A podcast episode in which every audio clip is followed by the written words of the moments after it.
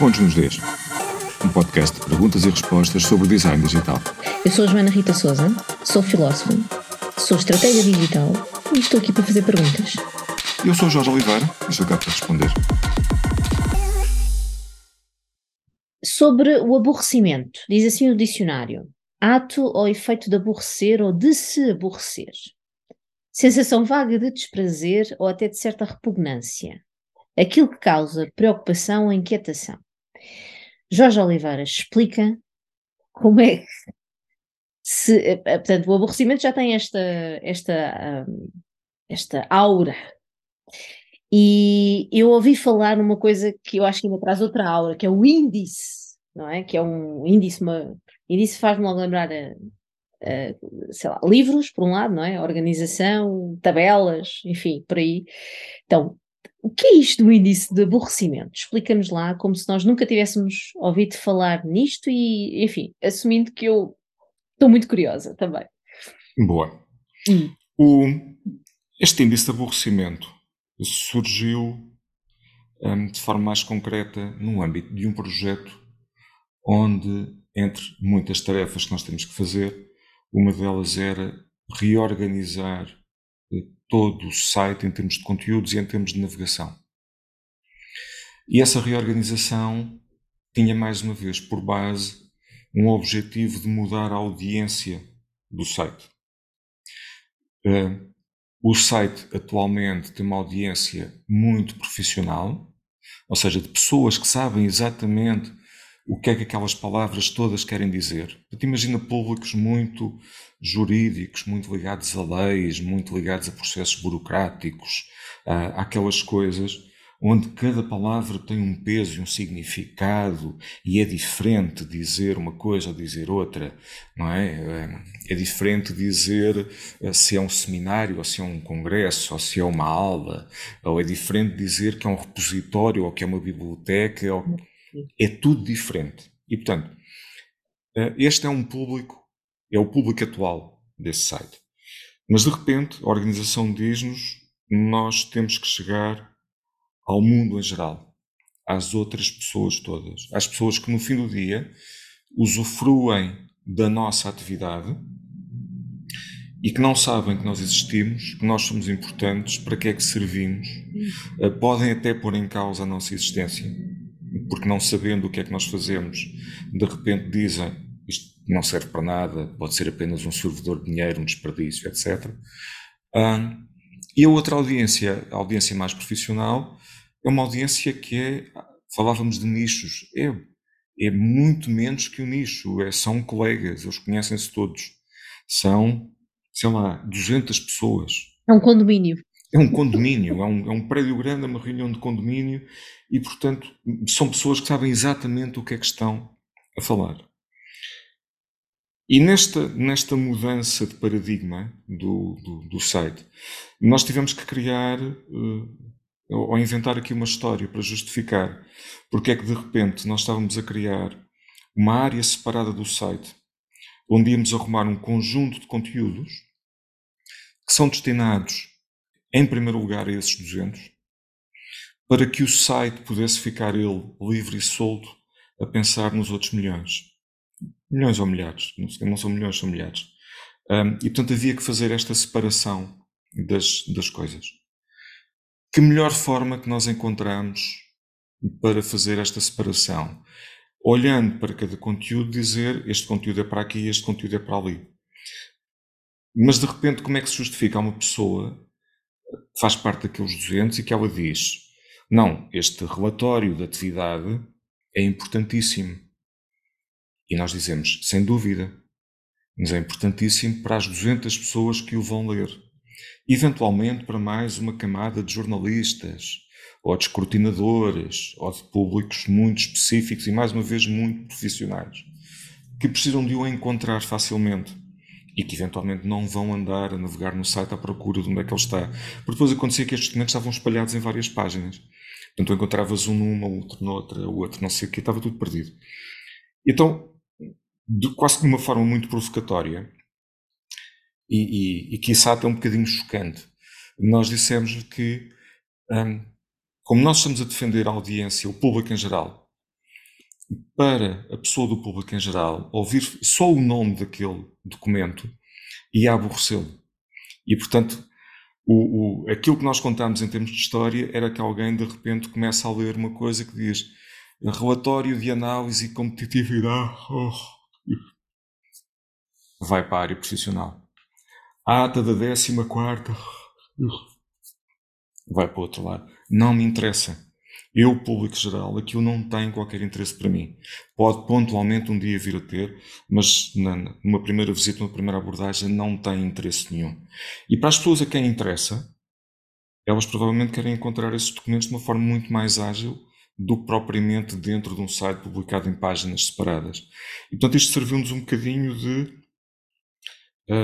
modelo de organização da informação, uh, portanto, modelo de classificação de documentos, modelo de uh, organização de toda a navegação e modelo para nós criarmos um corpo separado do site, onde de repente temos estes documentos todos, com filtragem, com pesquisa, catalogados por área de atividade, por tipo de documento. Portanto, tu queres atas, clicas em atas, ele dá todas as atas que lá estão dentro. Filtras por anos, filtras pela, pelo tipo de reunião que houve e de repente tens lá todas. Muito mais rapidamente, muito mais facilmente do que teres que ir ao site e andares a picar em, em vários menus para o encontrar. Até mesmo cumprindo de forma mais interessante as obrigações legais que é estes documentos têm que estar publicados e estão publicados em diversas páginas. De repente eles estão publicados todos no mesmo sítio. E, portanto, esta área de documentação que acabou por ser criada, um, onde nós arrumamos os documentos que para nós, cidadão comum, são totalmente aborrecidos, um, mas são muito importantes. Não percebo porque é que uma ata, um relatório de atividades são coisas podem ser poesia, no fundo, não é? E, e, são, e são poesia, não é? Tal como tu pões dois programadores a falar e os dois babam-se é a forma como um código está escrito no, é numa determinada programação, não é? Porque é poesia para eles, e é verdade. É, e quando tu aprendes a ler aquela linguagem, tu também olhas e tu dizes, epá, que maravilha, em quatro linhas isto faz o pino, é fantástico.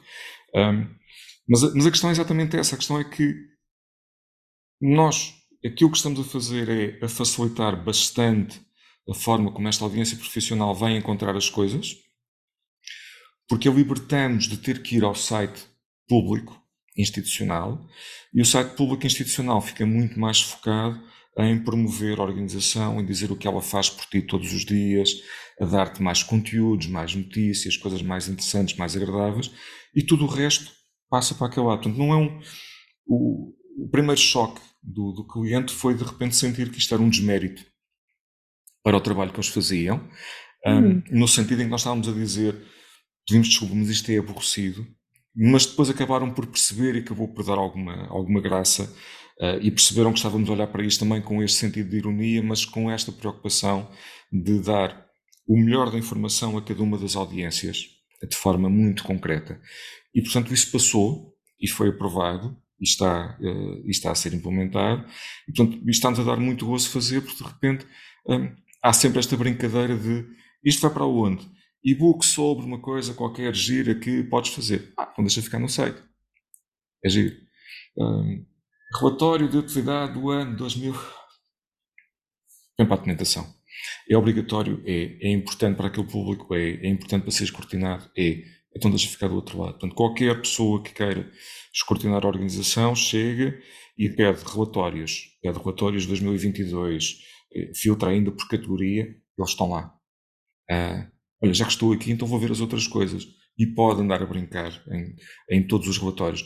Muito provavelmente, nós vamos conseguir dar mais visibilidade a todo este material que é produzido dentro da organização e que provavelmente passa mais despercebido ou passa, passa mais, mais nos pingos da chuva e ninguém dá por ele e provavelmente mais pessoas vão dar por ele, ou mais pessoas vão abrir coisas, ou mais pessoas até vão, se calhar, ler atas de reuniões. E vão dizer: Olha, deixa-me cá ver o que é que se passou. Giro, está aqui.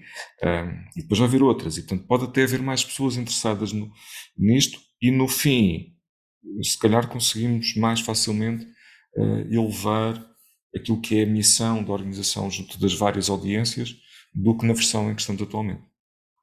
Isto foi um, foi um ganhar-ganhar porque ganha, ganham todos, no fundo, ganham os, o, o, tal, ganha o tal público especializado e, e, muito, muito dentro daquela área, o tal condomínio, não é?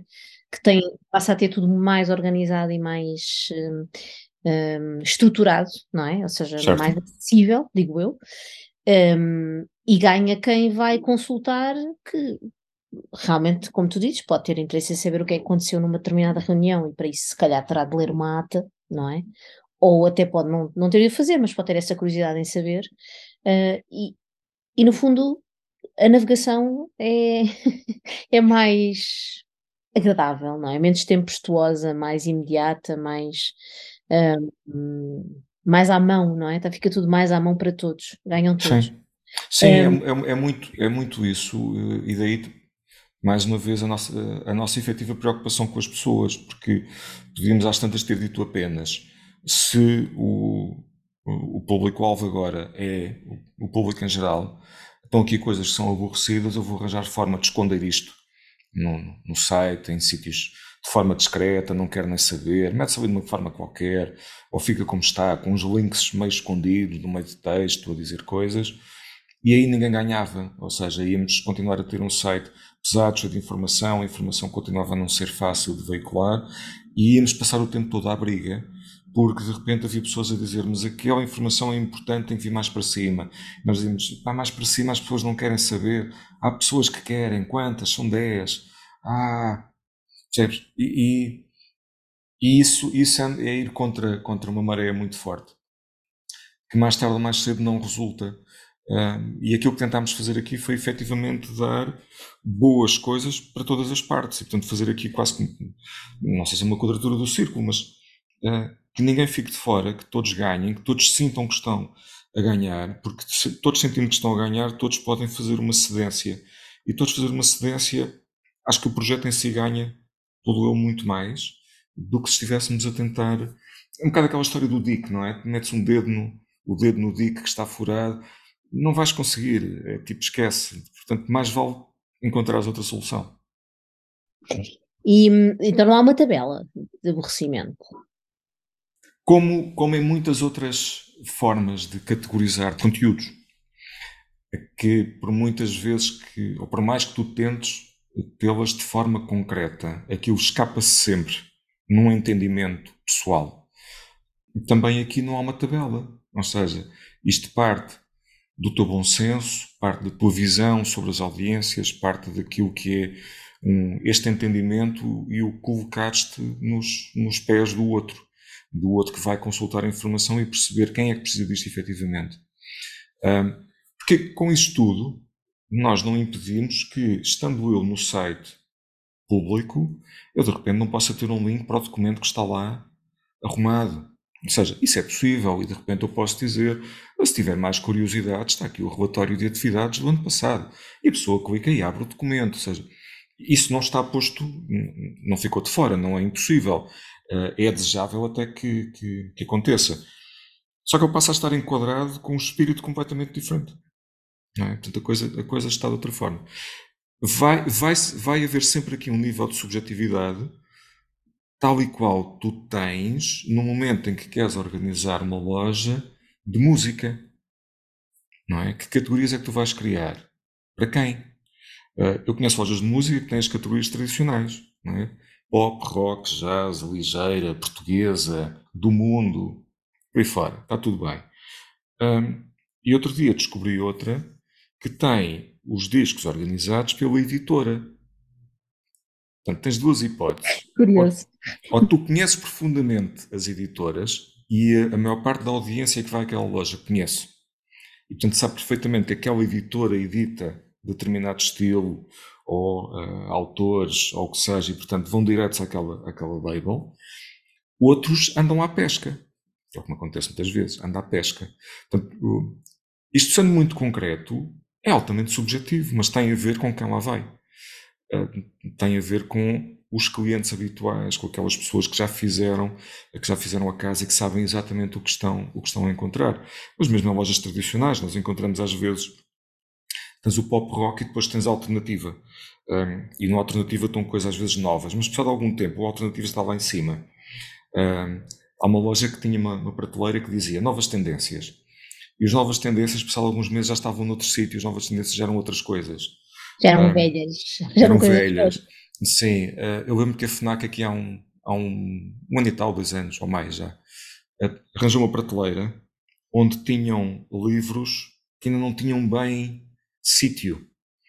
Pá, tinham sociologias com políticas, com economias, tinham aqueles temas muito, um, que estavam muito frescos, mas aquilo, não, se fosse criar uma categoria, criavas uma categoria para cada livro. Então, de repente, eles criaram uma prateleira que tinha aquilo tudo. Já desapareceu, porque já, já se arrumaram, já encontraram o seu sítio noutras coisas. E isto acontece muitas vezes com os conteúdos e com a informação.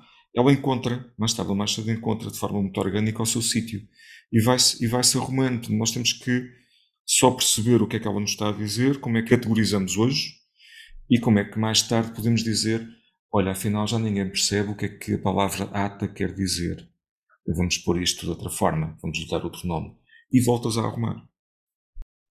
É, tudo isto vem um pouco ao, encontro da, da ideia de, de, estarmos à escuta, estarmos atentos, disponíveis. Quando, diz, quando digo escuta, pode ser também observação, não é? De, de, da forma como as pessoas mexem, uh, se apropriam, se arrumam as suas, lá está, as categorias que o cliente tem na loja de discos, se já está, como é que ele faz a sua pesquisa, se vai procurar por aqui, se vai procurar por ali, uh, e, é, e, para isto é necessário, digo eu, estou aqui a arriscar, um processo de, de escuta, de observação.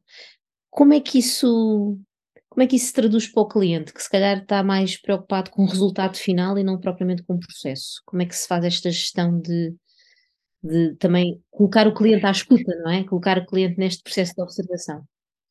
Imagino que seja um desafio.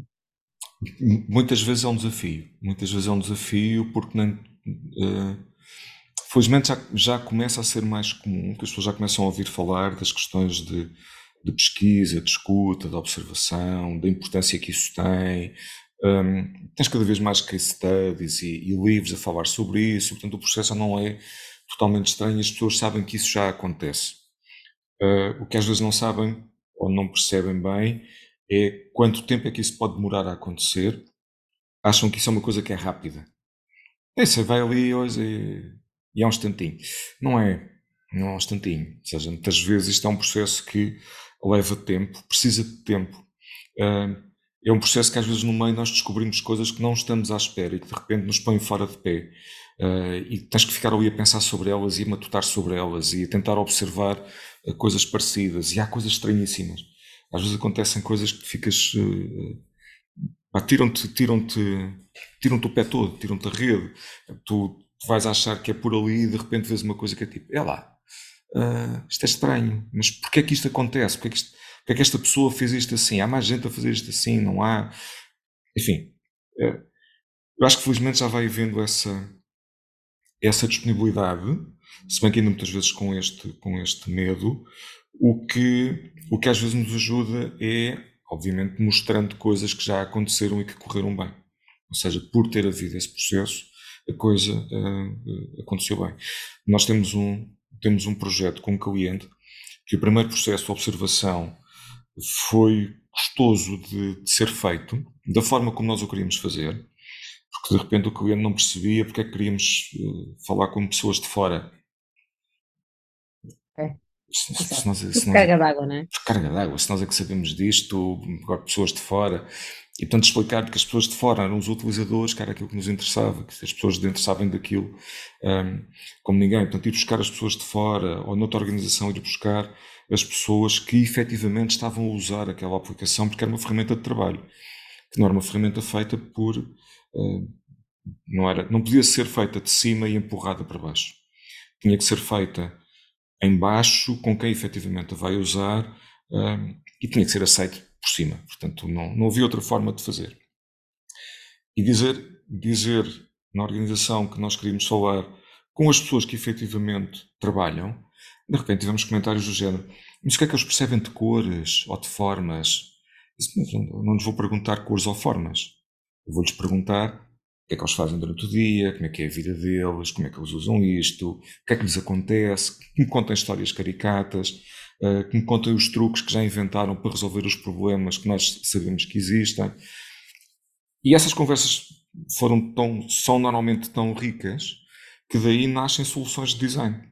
E quando tu começas a apresentar isso, e quando partes para um segundo processo, de repente o cliente já diz, e depois vamos investigar, não é? Vamos fazer o research, vamos falar com pessoas e tal. Sim, sim, vamos. Vai, pá, correu tão bem.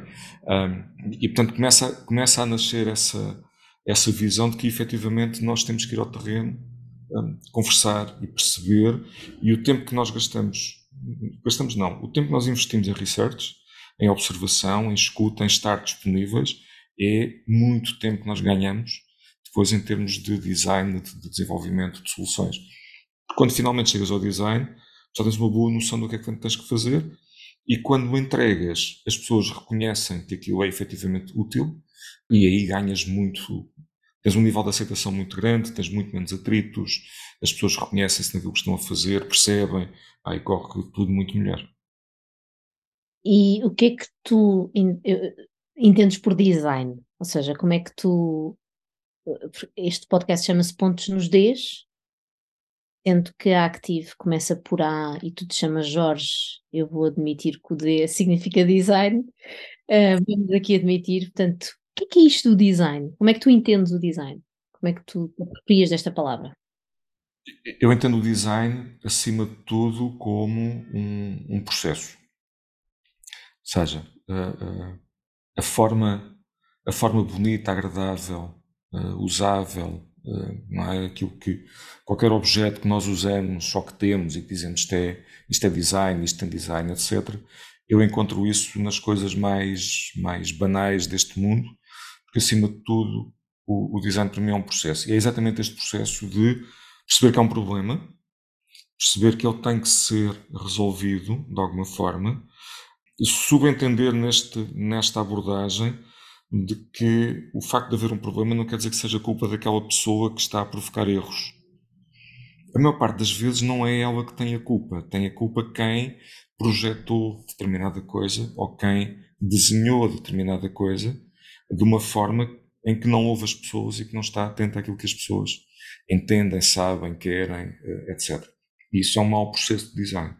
Portanto, o design para mim é muito mais isto, é começar numa ponta e acabar na outra quando tu entregas algo que funciona, cumpre um propósito, um objetivo do negócio, seja o qual for, é agradável um, à vista, é fácil de, de, de, usar, é fácil de entender, não precisa de um manual de instruções de 800 páginas a dizer o que é que tens que, o que, é que, tens que fazer. E portanto é isto tudo, não é só aquilo que normalmente se entende que é ah, ele fez uma forma, fez, tem um traço, ele é designer, tem um traço muito bonito.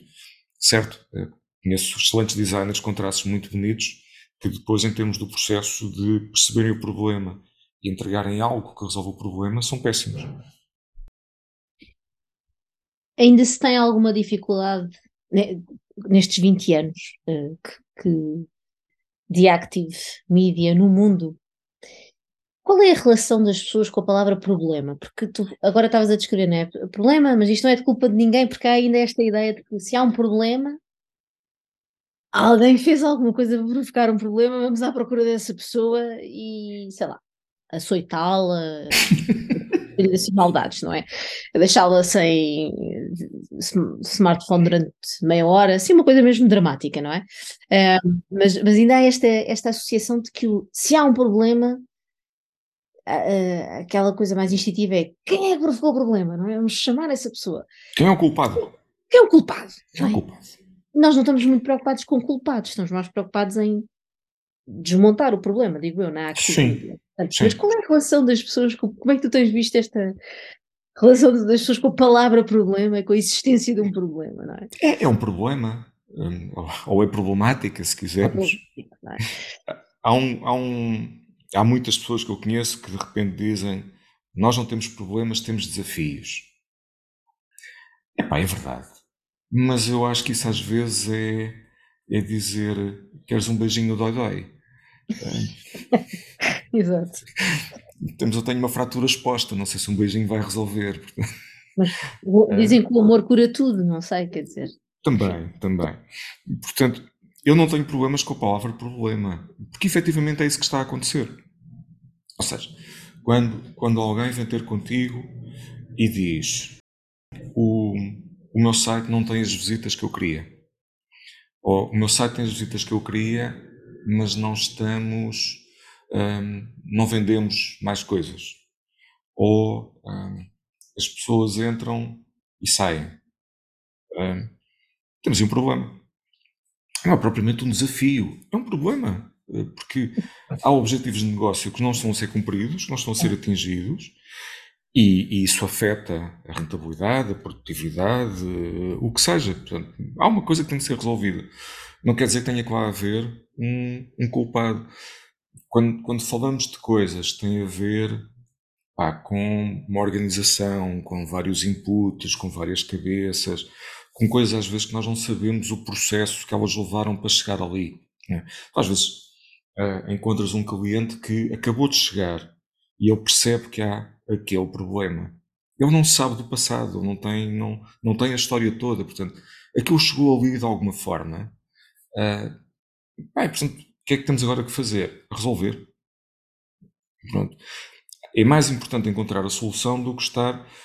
De alguma forma, tens que encontrar o culpado, se tu quiseres, o culpado indireto da coisa, um, para conseguires apresentar um, a solução. Ou seja, o, o que é que está a atrapalhar a coisa? Onde é que está o atrito? Onde é que está o. Pedrinha o, na engrenagem, não é? Ou, pedrinho, ou o pedregulho. Às vezes descobres que é um pedregulho, só tens que o mover de um lado para o outro e aquilo fica tudo, fica tudo lindinho. Uh, mas tens que assumir que aquilo, aquilo está a provocar um dano, aquilo está a provocar um estrago. Então tens que. Ah, vamos, lá, vamos lá resolver isto. Às vezes são coisas tão simples quanto mudar um copy, um, mudar um botão de sítio, rever uma, uma arquitetura de, de, de informação, ou ao menos. Um, às vezes são coisas bastante simples. Chegas lá e cirurgicamente tipo, mudas e a coisa imediatamente começa a ter outros resultados. Outras vezes não, outras vezes é dizer qual é o problema deste site. É ele todo, portanto não, não há muito a fazer, coitado. É partir para outra. Portanto, se calhar já cumpriu a sua tarefa, se calhar já devia ter sido mudada há cinco anos, se calhar já isto ou aquilo, um, se calhar etc. O, o que às vezes acontece é que essa que é a parte que é mais tramada, que é tu estás a ter a reunião com alguém que esteve na gênese daquilo, que em determinada altura foi ela ou que escreveu, ou que desenhou, ou que pensou, ou que etc. E de repente tu sentes que há alguém na sala que está a ficar tipo desconfortável. Um, e aí tens de fazer quase com um papel que é tipo, ah, não há problema. Uh, isto eventualmente foi feito ou foi pensado com um determinado contexto, numa determinada altura, uh, com outras diretivas. Entretanto, as coisas mudaram bastante, e isso é verdade. É? As coisas mudam radicalmente e não há, não há culpa nenhuma daquela pessoa, é o mundo é que mudou e aquilo ficou no mesmo sítio. E, portanto, temos que, temos que voltar a puxar uh, para a frente. Ou mudou a audiência, e às vezes também acontece isso, não é? Tu tens alguém que escreveu aquilo e para uma determinada audiência, só que essa audiência mudou e de repente vem outra, e a que vem não percebe, ou, ou não é, aquilo não é um argumento para ela, e portanto tens que, a mudança é forçada por fora, não é não é por dentro. É preciso algum, algum, às alguma sensibilidade, se quiseres, para tu entenderes um, se a palavra problema está a causar algum problema pessoal a alguém e aí tentares amenizar a coisa. Mas eu acho que temos que encarar isto que é problema é um problema. Pode ser, é desafiante, seguramente, é, mas continua a ser um problema. Eu tenho que lhe dar uma solução. E nem todos os problemas são desafios, às vezes são mesmo problemas. Às vezes pois, às vezes há aqueles que é. Há sempre aquela teoria de que é o tempo resolve o tempo resolveu. Isso pode ser uma forma.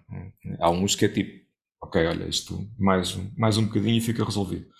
Um, outros são mesmo problema e o, o, desafio, às vezes não é bem um desafio, é olhar para aquilo e dizer assim, pá, tudo isto é um enorme problema, tudo isto está errado, tudo isto já está fora de tom, tudo isto já não faz qualquer sentido e, portanto, já nem sequer vale a pena olharmos para isto. É tipo, vamos começar de novo, vamos, vamos, vamos partir do zero. há uma, há uma tendência muito humana que, que, que não, tem, não tem a ver eh, com a particularidade de clientes que a Active encontra ou com a particularidade de clientes que outras pessoas encontram noutras áreas de negócio. Não? Tem mesmo a ver com o facto de nós sermos pessoas humanas, que é, nós procuramos, temos uma grande tendência a querer uma, uma receita, ou seja, algo que nos diga os passos a dar, não é? E isso uh, não me parece ser a prática da Active Media no sentido em que não há propriamente uma receita. O cliente apresenta um problema e tu dizes, ah, muito bem, nós para esse problema temos aqui esta solução. Já está assim uma espécie de catálogo de soluções, não é? Um, está aqui a solução 3.12 de não sei quantos, é ótima, portanto nós vamos aplicar. Uh, e esta, um, este, isto também exige uma, quase que uma pedagogia da, da, parte, digo eu, da parte da, equipa da Active para acompanhar a pessoa nesse processo. Quer dizer, olha, nós realmente vislumbramos eventuais hipóteses de soluções, mas temos que ir construir não uma receita que vai servir para tudo sempre, mas que vai servir para agora. Nós vamos construir uma receita muito à medida certo. para agora. E como tu dizias há pouco, se calhar daqui a uns não sei, daqui a não sei quanto tempo teremos que a rever, porque podem os ingredientes já não estar muito adequados ao palato, não é? De quem uhum. vai consumir o nosso, o nosso é, produto. As, as, pessoas agora são vegan, querem superalimentos e, portanto, temos que mudar. Coisas mais detox, não é? Um, esta, esta ideia do, do da, da, receita parece interessante e, e, a, e, a, pergunta vai muito neste sentido, que é um, nem todo se calhar nem todos os, o, nem todo o cliente faz, e usando aqui o, a linguagem do Tinder, faz match com a Active Media, porque há de facto quem tem muita pressa em querer uma receita pronta, possivelmente não será aquela pessoa com a qual nós queremos trabalhar, no sentido em que nós, nós estamos aqui não só para para identificar um problema, apresentar uma solução, mas também, de certa forma, ensinar ou partilhar como é que é o processo deste, deste desembrulhar deste nó. Há, há efetivamente um, tal como no Tinder e tal como em tudo naquilo que são as relações uh, humanas e entre empresas, as empresas são pessoas claro. e, e mesmo dentro das empresas, quer dizer, hoje está uma pessoa e corre tudo lindamente, amanhã está outra e é péssimo. Portanto, há sempre um, uma necessidade que nós temos que, que o cliente sinta que nós somos a empresa certa para ele e que ele também é o cliente certo para nós. Hum. E, isso, isso tem exatamente a ver com a aceitação ou a disponibilidade para aceitar soluções diferentes, aceitar um processo que às vezes pode ser um pouco mais demorado porque estamos a ver, uh, uh, queremos ir ver outro tipo de coisas, ou que queremos experimentar coisas, ou porque ele traz um desafio e nós de repente dizemos: Espera, isso era giro, era se. E este se obriga-nos às vezes a ir por caminhos que ainda não fizemos, que ainda não percorremos, um, e temos que ter um cliente que diga: Ok, gosto da ideia, parece-me bem, aceito que tu não tenhas ainda experiência sobre isso, mas vamos em conjunto experimentar. Uhum.